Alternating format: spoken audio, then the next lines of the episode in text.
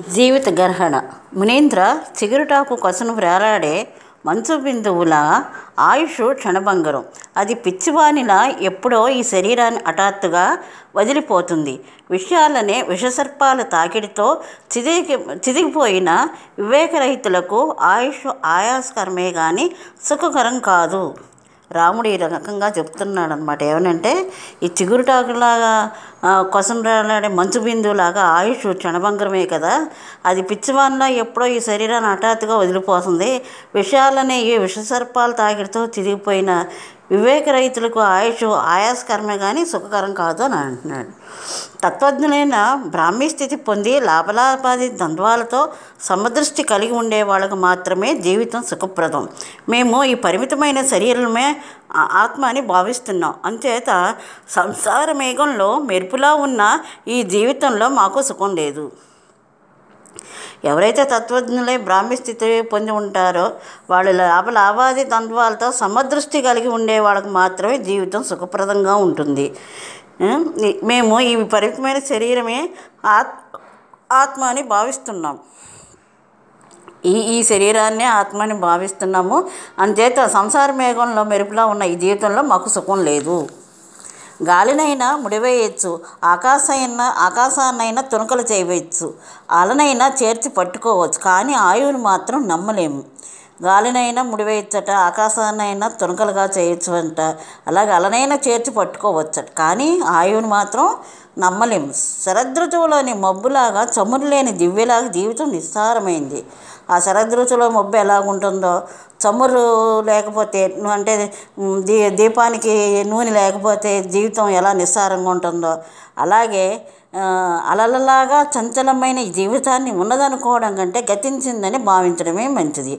అలాగా అలల్లాగా చంచలంగా ఉన్న ఈ జీవితాన్ని ఉన్నదనుకున్న అనుకు అనుకోవడం కంటేనంట గతించిందని భావించడం మంచిదని ఆయన అంటున్నారు రాములు వారు.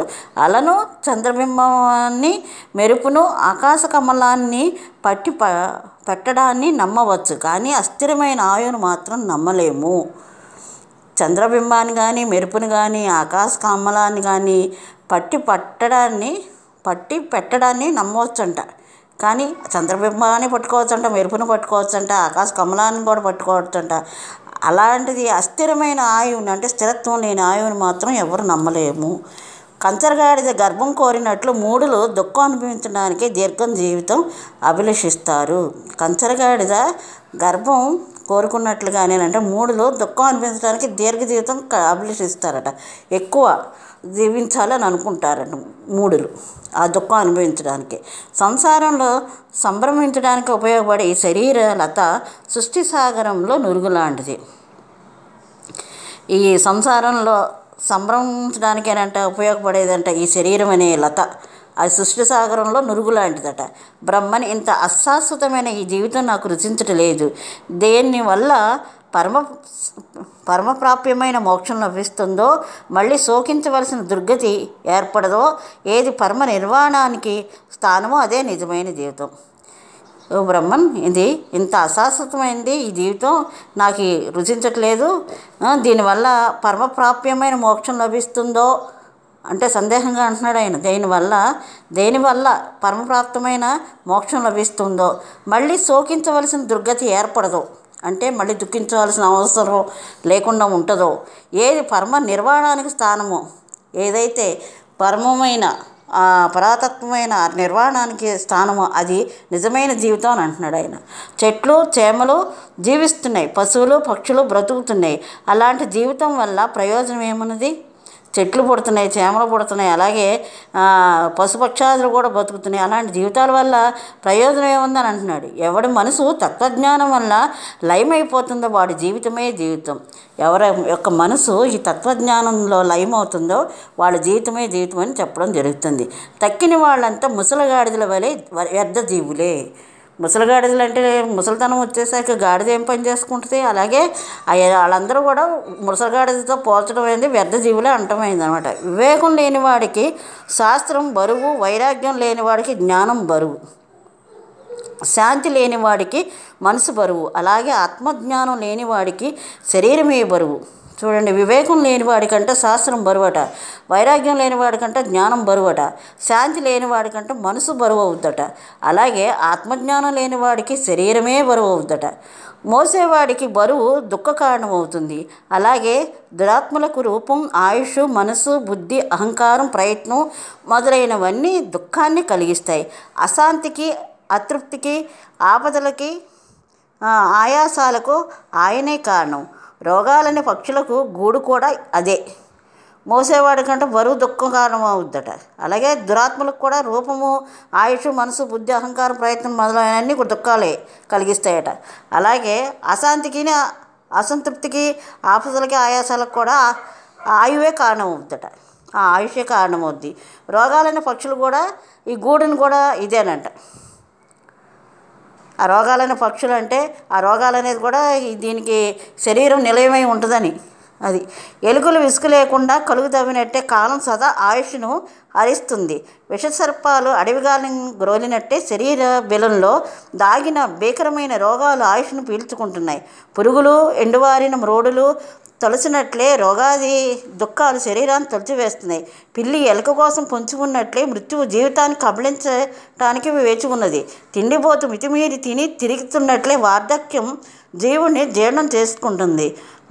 సుజనుడు దుర్ధన దుర్ధనుడిని సం- పరిహరించినట్లే యవనం పురుషుని శీఘ్రంగా వదిలి వెళుతుంది చూడండి. ఎలుకలంట విసుగులేయకుండా కలుగును తవ్వుతూనే ఉంటుందట. కాలం సదా ఆయుష్నే హరిస్తుందంట ఆ కాలం కూడా ఆయుష్నే హరిస్తుందట అలాగే విషసర్పాలు అడవిలో గాలిని క్రోలినట్టే శరీర బిలంలో దాగిన భీకరమైన రోగాలు ఆయుష్ను పీల్చుకుంటున్నాయంట. పురుగులు ఎండువారిన చెట్లు చెట్లను తొలిచినట్టే ఈ పురుగులన్నీ కూడా ఎండిపోయిన చెట్లను ఎలా తొలుస్తాయో అలాగే రోగా దుఃఖాలు కూడా శరీరాన్ని తొలిచేస్తున్నాయంట. పిల్లి ఎలుక కోసం పొంచుకున్నట్లే మృత్యువు జీవితాన్ని కబళించి వేస్తుందంట. చూడండి ఆ పిల్లి ఎలక కోసం ఎలా పొంచి ఉంటుందో మృత్యు కూడా అలాగే జీవితాన్ని కబళించడానికి అలాగే ఉంటుందట. తిండిపోతు మితిమీరి తిని తి- అరిగించుకున్నట్లే వార్ధక్యం జీవుని జీర్ణం చేసుకుంటుంది. ఒక తిండిపోతున్నాడంటే పూర్తిగా ఎంత తిన్నా తింటూనే ఉంటాడు. అలాగే వార్ధక్యం ఏమవుతుందంటే ఈ రోగాల వల్ల ఆ శరీరం జీర్ణమైపోతూ ఉంటుందట. సుజనుడు దుర్జనుని పరిహరించినట్లు యవనం కూడా పురుషుని శీఘ్రంగా వదిలిపెట్టి వెళ్తుందంట. చూడండి సుజనుడు అంట దుర్జనుడిని పరిహరిస్తూనే ఉంటాడంట. అలాగే యవనం కూడా అంట ఎప్పుడూ కూడా యవనంగా ఉండడు. పురుషుడిని శీఘ్రంగా వదిలిపెట్టి వెళ్తుందంట యవనం. అంటే రోగాలు బారిన వాడి వార్ధక్యంలోకి వస్తారని. విటుడు అందం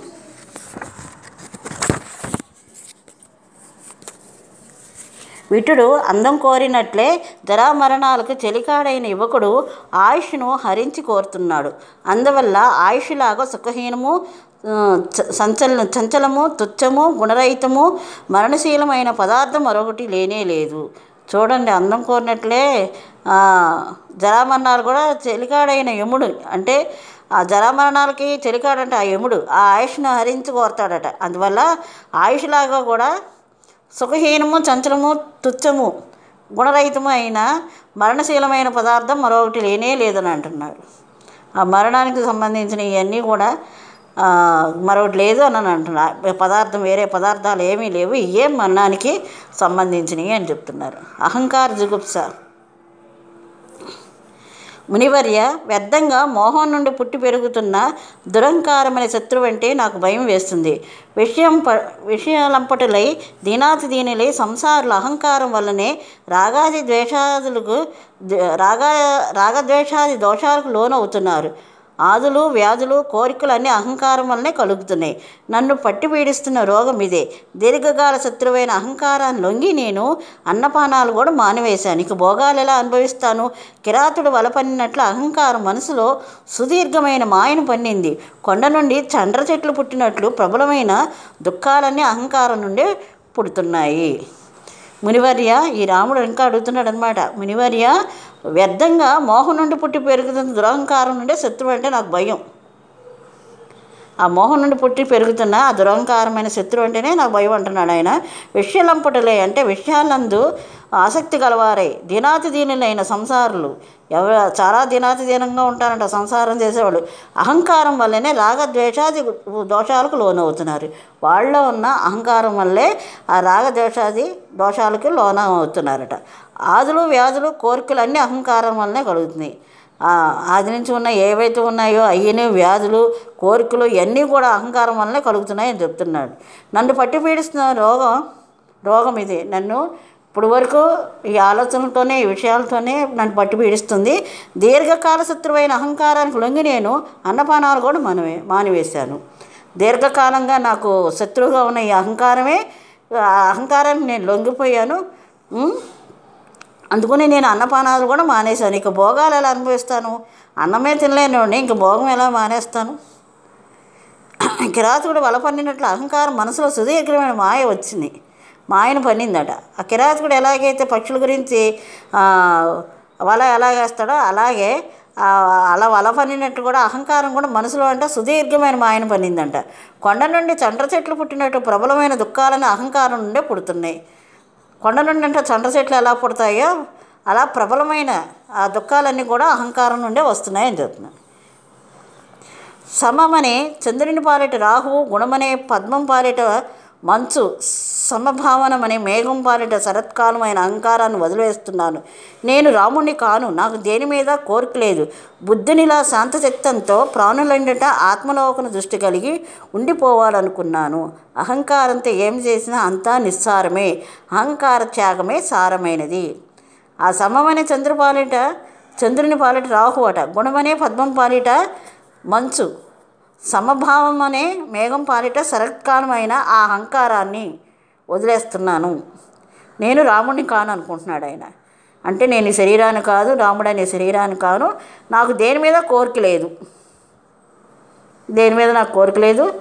బుద్ధినిలాగా శాంత చిత్తంతో అన్నిటి వదిలేసిన వాడిలాగా శాంత చిత్తంగా అలాగ ప్రాణులన్నింటినీ ఆత్మావలోకనంత దృష్టి కలిగి అన్నిటి ప్రాణుల అన్ని ప్రాణులందు కూడా ఆత్మే ఉందని దృష్టితో ఉండి నేను ఉండిపోవాలనుకుంటున్నాను.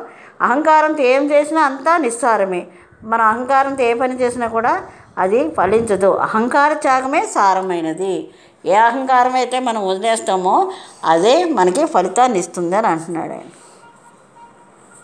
బ్రహ్మర్షి అహంకారం ఉన్నంత వరకు దుఃఖమే. అది నశించినప్పుడే సుఖము. అహంకారం వదిలి నేను శాంతుడిని ఉద్వేగం లేకుండా ఉన్నాను. క్షణభంగరమైన భోగాలను ఆశించి వాడికి ఈ స్థితి కలగదు. మునీంద్ర అహంకార మేఘాలు కమ్మినంతసేపు ఆశలనే కొండమల్లిలు వికసిస్తూనే ఉంటాయి. అహంకార మేఘం తొలగంగానే ఆశ అనే మెరుపు తీగ దీపం ఆరినట్టు త్రుటిలో మాయమవుతుంది. బ్రహ్మర్షి ఈ అహంకారం ఉన్నంత వరకు కూడా దుఃఖమే ఉంటుంది. అది నశించినప్పుడు సుఖం అహంకారం వదిలి నేను సు- శాంతుడినై ఉద్వేగం లేకుండా ఉంటాను.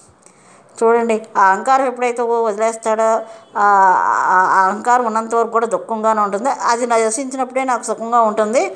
అహంకారం వదిలి నేను శాంతుడిగా ఉండి ఏ ఉద్వేగం లేకుండా ఉంటాను అంటున్నాడు ఆయన. క్షణభంగురమైన భోగాలను ఆశించేవాడికి స్థితి కలగదు.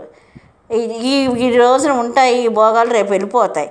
ఇవన్నీ క్షణభంగురాలే ఈ భోగాలు ఆశించేవాడికి ఈ సా ఈ స్థితి ఉండదట. ఈ శాంతమైన స్థితి ఉండదట. మునీంద్ర అహంకారమే మేఘాలకు రమ్మినంతసేపు ఆశలని కొండమల్లెలు వికసిస్తూనే ఉన్నాయి. చూడండి అహంకారం అనే మేఘాలు కమ్మినంతసేపు అంట ఆశలని కొండమల్లెలు ఎప్పుడూ వికసిస్తూనే ఉంటాయట.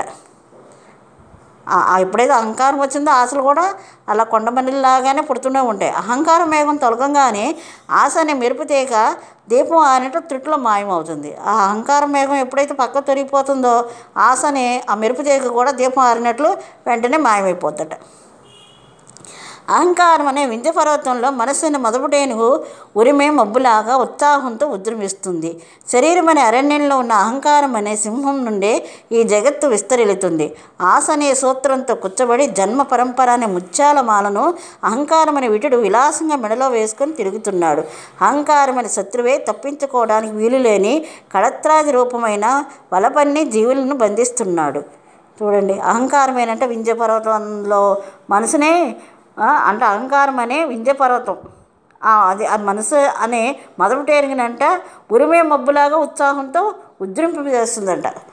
అంటే అంత ఉత్సాహంగా లోపల అహంకారం పెరిగిపోద్దని. శరీరమైన అరణ్యంలో ఉన్న అహంకారము మన అహంకారం అనే సింహం నుండి జగత్తు విస్తరిల్లుతుంది. చూడండి ఈ శరీరమనే అరణ్యం అంట. ఇందులో ఉన్న అహంకారం అనే సింహం ఈ జగత్ అంతా కూడా విస్తరిల్లేలా చేస్తుంది అంటే ఈ అహంకారం అంతా కూడా ఉన్న ఈ జగత్తుని అంతా కూడా నింపుద్దంట ఈ అహంకారం. ఆశ అనే సూత్రంతో గుర్తుపడిన జన్మ పరంపర అనే ముత్యాలమాలను అహంకారం అనే విటుడు విలాసంగా మెడలో వేసి తిరుగుతున్నాడు. చూడండి ఆశ అనే సూత్రం అంటే అంటే ఆ దారంతో ఆశ అనే దారంతో గుచ్చబడిన జన్మ పరంపరలో ఏ అయితే జన్మలు ఉంటాయో ఆ పరంపర అన్నీ కూడా ముత్యాలమాలను అహంకారం అని విటుడు అంటే అహంకారం అనే ఎవరైతే భోగలాలసుడై ఉంటాడో వాళ్ళని విటులను అంటారు. ఆ అహంకారం అనే విటుడట విలాసంగా మెడలో వేసుకుని తిరుగుతున్నాడట. అహంకారం అనే శత్రువు తప్పించుకోవడానికి వీలు లేని కళత్రాది రూపమైన వలపన్నిన జీవులను బంధిస్తున్నాడు. చూడండి ఆ అహంకారమే ఆ అహంకారం అనే శత్రువేనంట. తప్పించుకోవడానికి వీలు లేకుండా ఈ భార్య బిడ్డలు ఇలాగ రకరకాల రూపాలలో వలపన్ని జీవులను బంధిస్తున్నాడు. అంటే రాగ రాగబంధాలన్నీ ఏ బంధిస్తున్నాడు అనమాట ప్రేమ బంధాలు రాగబంధాలు అన్నిట్లో అహంకారాన్ని అరిగడితే ఈ బాధలన్నీ మంచు విరిసినట్లు క్షణంలో మాయమవుతాయి. ఈ అహంకారం ఎప్పుడైతే విడిచేస్తామో విడిచేస్తామో ఆ క్షణంలో మాయంతా కూడా మాయమైపోద్ది. మహానుభావ ఆపదలకు నిలయము సద్గుణవర్జితము దుఃఖప్రదము అయిన అహంకారాన్ని దేనిని ఇప్పుడు ప్రయత్నంతో వదిలించుకున్నాను? అయినా అజ్ఞానం జన్యమైన శోకానికి గురవుతున్నాను. మహానుభావ ఆపదలకు నిలమైన ఈ సద్గుణవర్జితమైన దుఃఖప్రదము అయిన ఈ అహంకారం నేను ఇప్పుడు ప్రయత్నంతోనే వదిలించుకున్నాను. అయినా అజ్ఞానం అనే శోకానికి నేను గురవుతున్నాను. ఈ స్థితిలో ఉచితమైన తత్వం ఏదో దయతో ఉపదేశించి నన్ను అనుగ్రహించండి. ఈ సమయంలో ఉచితమైన తత్వం ఏమైనా ఉందో అది దయతో నాకు చెప్పండి అని అంటున్నాడు అనమాట మహా దుస్స మహా దుస్వభావము మనలో మనో దుస్వభావం అంట. మనలో ఉన్న దు- దుస్వ స్వభావం. ఆ భావం ఎలా ఉంటుంది? దుష్టభావం. అది చెప్తున్నాడు అనమాట మనో దుస్వభావము ముముక్షవుల అవసరమైన పెద్దల సేన వదిలి పెద్దల సేవ వదిలి మనసు దోషాల పాలై బలహీనమవుతుంది. ఎవరైతే ముముక్షులు అవ్వాలనుకుంటున్నారో వాళ్ళు పెద్దల సేవను వదిలేసేసి మనుషు అంతా దోషాల పాలై బలహీనమవుతుందంట. గాలిలో నెమలి పెంచుపు కొనలాగా అది సదా చలిస్తూనే ఉంటుంది. గాలిలో అంటే నెమల పెంచుకొని ఎలా ఎలాగా ఊగిసలాడుతుందో మనసు అనేది కూడా అలాగే ఊగిసలాడుతుంటుందంటే. పని ఏమి లేకనే అది ఊ ఊరకుక్కలాగా అటు ఇటు పరుగులు తీస్తూనే ఉంటుంది. దాని పనున్నా లేకపోయినా అన్ని చోట్ల తిరిగేస్తూ ఉంటుంది మనసు. నీటితో ఎదురుబుట్ట నిండినట్లే ఎంత ధనం లభించినా దీని కరువు కడుపు నిండదు. ఆ నీటితో ఎదురుబుట్ట అంట నిండినట్లేనంట ఎంత ధనం లభించినా దీని కడుపు నిండదు. నిజంగా ఎదురుబుట్టలో నీటిని పట్టలేము కదండి. ఆ నీరుని ఎంత పట్టినా అది అలా కరిగిపోతూనే ఉంటుంది. అలాగే ధనం ఎంత వచ్చినా సరే వీళ్ళకి కడుపు నిండదు. మందకు దూరమై వలలో రగులుకున్న జింకలాగా ఆశకు వశపడిన మనసు శాంతి పొందలేదు. ఆ మందకు దూరంగా ఉన్న వల్ల తగులుకున్న జింక ఎలాగుంటుంది? అది ఆశపడిన ఆశకు వశపడిపోయిన మనసులాగా మనసు కూడా అలాగే శాంతి పొందలేదట. ఆ జింక ఎలాగా ఆ, ఆ వలలో అలాగే మనసు కూడా ఆశకి తగులుకుంటుందని. అది శాంతి పొందలేదని. అలలాగా చలిస్తూ ఉండే ఈ చిత్తం దేహభ్రాంతి వీడి హృదయంలో ఒక్క క్షణం కూడా స్థిరంగా ఉండదు. అలలాగా అలాగ చలిస్తూ ఉంటుందంటే ఈ మనసు. అది దేహభ్రాంతిని వీడి హృదయంలో ఒక క్షణం కూడా స్థిరంగా ఉండదట. మందర పర్వతం మదింపబడ్డ క్షీరసాగరం జలంలాగా విషచింతతో కలతపడ్డ మనసును పది దిక్కుల పది దిక్కుల పరుగులు తీస్తుంది. చూడండి ఈ మందర పర్వతంతో మదింపబడే క్షీరసాగరంలో మందర పర్వతం మందర పర్వతంతో ఎలా మదింపబడుతుందో అలా ఆ జలంలో కూడా విష చింతతో కలతపడ్డ మనసు అంట పది దిక్కుల పరుగులు తీస్తుందట. ఎంత మదనపడినా మనం ఎంత విషయ ఆలోచనలతో మనం అవన్నిటిని కూడా కలతపడ్డా మనసు మాత్రం దాని పని దాన్ని చేసేసుకొని వెళ్ళిపోతుందని అన్ని చోట్ల తిరిగేసి వస్తుందని. చిత్తవృత్తులనే సుడిగుండాల్లో పర పరవంచనలనే మొసళ్ళతోనూ నిండిన మనసు అనే మహాసముద్రాన్ని అరికట్టలేకపోతున్నాను.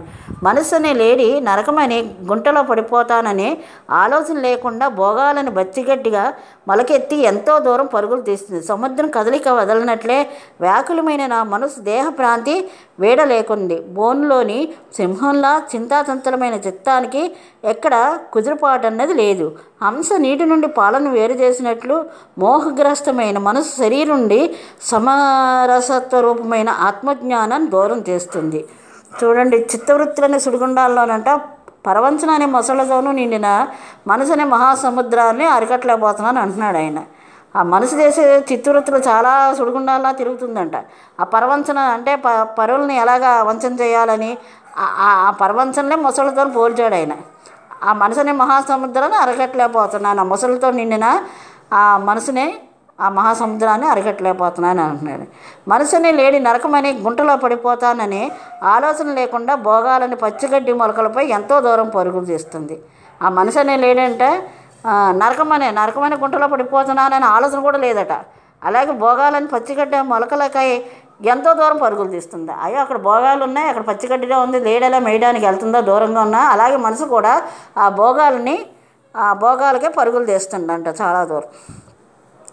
సముద్రం కదలికగా వదలనట్టే వ్యాకులమైన మనసు దేహ ప్రాంతి వేడలేకుంది. సముద్ర కదలికలు ఎలాగైతే వదలనట్టు ఉంటుందో వ్యాకులమైన మనసు కూడా దేహభ్రాంతిని వీడట్లేదట. అలాగే బోన్లోని సింహంలో చింతాతంత్రమైన చిత్తానికి ఎక్కడ కుదురుబాటు అనేది లేదు. ఆ బోన్ల సింహం ఏముందో అటు ఇటు తిరుగుతూ ఉంటుంది. అలాగే ఆలోచనతో ఉన్న చంచలంగా ఉన్న ఈ మనసుకి ఎక్కడ కూడా కుదురుపాటు అనేది ఉండదట. హంస నీటి నుండి పాలను వేరు చేసినట్లే మోహగ్రస్తమైన మనసు శరీరం నుండి సమరస తత్వరూపమైన ఆత్మజ్ఞాన ఆత్మజ్ఞానాన్ని దూరం చేస్తున్నది. హంస అంటే నీటి నుండి పాలను ఎలా వేరు చేస్తుందో ఈ మోహగ్రస్తమైన మనసు శరీరం నుండి సమరస సత్వరూపమైన చూడండి సమర సమరస సత్వరూపం ఏదైతే ఉందో ఆత్మజ్ఞానాన్ని దూరం చేసేస్తుందంట. సరైంది తీసుకోలేకపోతుంది. మోహం మీద మోహం కమ్మేస్తుంది మనసుకి. ఆ ఆత్మజ్ఞానాన్ని కూడా తీసుకోలేకపోతుందని. మునేంద్ర అనేక కల్పనలు అనేక పడకల మీద పరుండిన చిత్రవృత్తులు నేను ఎంతగా బోధించినా మేలు కాంచడం లేదు. అనేక కల్పనలు అనేక పడకల మీదంట పరుండిన చిత్తం వృత్తులు నేను ఎంతగా బోధించినా మేలు కాంచట్లేదు. నేను ఎంత చెప్పినా మనసుకి అది వింటలేదు అందువల్ల నేను ఎంతగానో విచారిస్తున్నాను నేను విచారిస్తున్నాను చాలా అని అంటున్నాడు. బ్రహ్మర్షి వేటగాడు వడ్డిన వల్ల పక్షి తగులుకున్నట్లు మనసు వచ్చి ఆ- ఆశాజాలాల్లో ఆశాజాలంలో నేను తగులుకుని ఉన్నాను. ఓ బ్రహ్మర్షి ఆ వేటగాడు వడ్డిన వల్ల పక్షుల్ని తగులుకునేలాగా ఎలా పన్నాడో నా మనసు కూడా పని నా మనసు పనిన ఆశ ఆ జాలంలో నేను తగులుకొని ఉన్నాను అంటున్నాడు. రోషమనే పొగతోను చింతలని చింతలని మంటలతోనూ కూడిన నిప్పు వంటి చిత్తం ఎండుగడ్డిని కాల్చినట్టు నన్ను కాల్చివేస్తుంది. చూడండి మోహం అంటావు. అలాగే నిప్పు వంటి మనసు మీద ఎండుగడ్డిని వేసి కాల్చినట్టు కాల్చివేస్తుందంట. ఆడకుక్కతో కూడి మగ కుక్క శవాన్ని పీకుతున్నట్లు తృష్ణ అనే భార్యను అనుసరిస్తున్న నా క్రూరమైన మనసు అజ్ఞానోపాహతుడినైన నన్ను భక్షిస్తుంది. చూడండి ఆడకుక్క మగకుక్క కలిసి శవాలను ఎలా పీక్కుని తింటున్నాయో అలాగే తృష్ణ అంటే కోరిక అనే భార్య అంట. అంటే ఆ కోరికనే అతని భార్యగా వర్ణించడం జరిగింది. అనుసరిస్తున్న ఆ కోరిక ఏదైతే ఉందో అది క్రూరమైన మనసుతో అజ్ఞానోపహతుడిని అంటే అజ్ఞానంతో ఉన్నవాడిని నన్ను ఆ అజ్ఞానం నన్ను భక్షిస్తుందని అంటున్నాడు ఆ క్రూరమైన మనసుని అజ్ఞానంతో నన్ను భక్షిస్తుందని. ఉధృతమైన నదీ ప్రవాహం గట్టున ఉన్న చెట్టును పెకిలించిపోయినట్లు చంచలమైన చిత్తం నన్ను ఎక్కడికో తరలించిపోతుంది. ఆ ఉధృతంగా వస్తున్న నదీ ప్రవాహం గట్టున ఉన్న చెట్టుని ఎలా పెకిలించిపోతుందో అలాగే చంచలమైన చిత్తం నన్ను ఎక్కడికో తీసుకుపోతుంది. సుడిగాలి గడ్డి పరకను ఎక్కడో పడవేయడానికో లేదా శూన్యంలో తిప్పడానికో తీసిపోయినట్లు చిత్తం నన్ను సర్వ స నన్ను స్వర్గాది భోగాలు అనుభవింప చేయడానికో లేదా సుఖమైన క్షుద్ర జన్మలు పరిభ్రమింప చేయడానికో తీసుకుపోతుంది. సూడిగాలు ఎలా గడ్డి పరకన గడ్డి పరకన ఎక్కడికో పడవేస్తుందో లేదా శూన్యంలో తిప్పడానికి తీసుకుపోతుందో అలాగే మనసు నన్ను స్వర్గాది భోగాలపైన కానీ లేదా దుస్సుఖహీనమైన క్షుద్ర జన్మంలో కానీ పరిభ్రమించడానికి తీసుకుపోతుంది. ఈ సంసార సముద్రం నుండి తరించడానికి ప్రయత్నిస్తున్నానే కానీ సేతు జలప్రవాహం అరికెట్టినట్టు నన్ను దుష్టచిత్తం ఇక్కడి నుండి కదలనీయకుండా బంధిస్తుంది.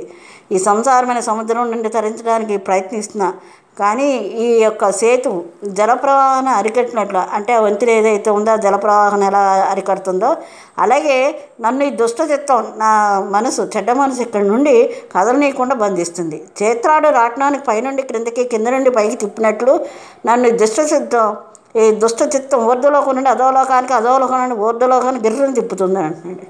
అంటే పైనుంచి ఆ తాడు ఎలాగ పైనుంచి కిందకి రాట్నాన్ని తిప్పుతుందో అలాగే ఈ చిత్తము నన్ను పైలోకాల నుంచి కింద లోకాలు కింద నుంచి పైకి తిప్పుతుంది. విచారించి చూస్తూ శూన్యమే అయినా పైకి భీకరాకారంతో కనిపించే బేతాళం బాలకుడిని పట్టుకున్నట్లు ఈ దుష్ట చిత్తం అజ్ఞుడినైనా నన్ను పట్టుకుంది. విచారించి చూస్తేనంట శూన్యమైనా పైకి కనిపించట్లేదట. భీకరాకారంతో కనిపించే బేతాళం పిల్లల్ని ఎలాగా బూచేనే ఎలాగని మనం అనుకుంటు అంటామో అలాగే పిల్లలకి ఆ భయం ఎలాగ వస్తుందో అలాగే ఈ దుష్ట చిత్తం ఈ చిత్తం అంటే అజ్ఞుడినైనా అంటే నాకు ఆ జ్ఞానం తెలియకపోవటం వల్ల నన్ను పట్టుకుంది అని అంటున్నాడు. బ్రహ్మర్షి నిగ్రహించడానికి వీలుగా నీ మనసునే పిశాచి వజ్రం కంటే గట్టిగా అగ్ని కంటే వేడిగా పర్వతం కంటే కూడా దుర్గమంగా ఉంది. ఓ బ్రహ్మర్షి ఇది నిగ్రహించడానికి వీలు కాదు. కానీ మనసు పిశాచి వజ్రం కంటే గట్టిగా ఉంది. అగ్ని కంటే వేడిగా ఉంది. పర్వ పర్వతం కంటే దుర్గంగా ఉంది. పక్షి మాంసంపై వ్రాలినట్టు అది క్షణంలో విషయాలపై వ్రాలుతుంది. పక్షి మాంసంపై రాలినట్టుగానే ఆ క్షణంలో ఏ విషయాలు అయితే ఉందో ఆ విషయాలను సేకరించేసుకుంటుందంట బాలుడు ఆటల మీద ఆసక్తి చదువు వదిలినట్లు అది సత్కార్యాలను క్షణంలో వదిలివేస్తుంది. పిల్లలు ఆటలను ఎలాగైతే ఆసక్తితో ఆటల మీద పడే ఆసక్తితో చదువు వదిలేస్తారో అలాగే సత్కార్యాలలో క్షణంలో వదిలేస్తుందంట. అన్ని దుష్కార్యాలనే పట్టుకుంటుందని అర్థం.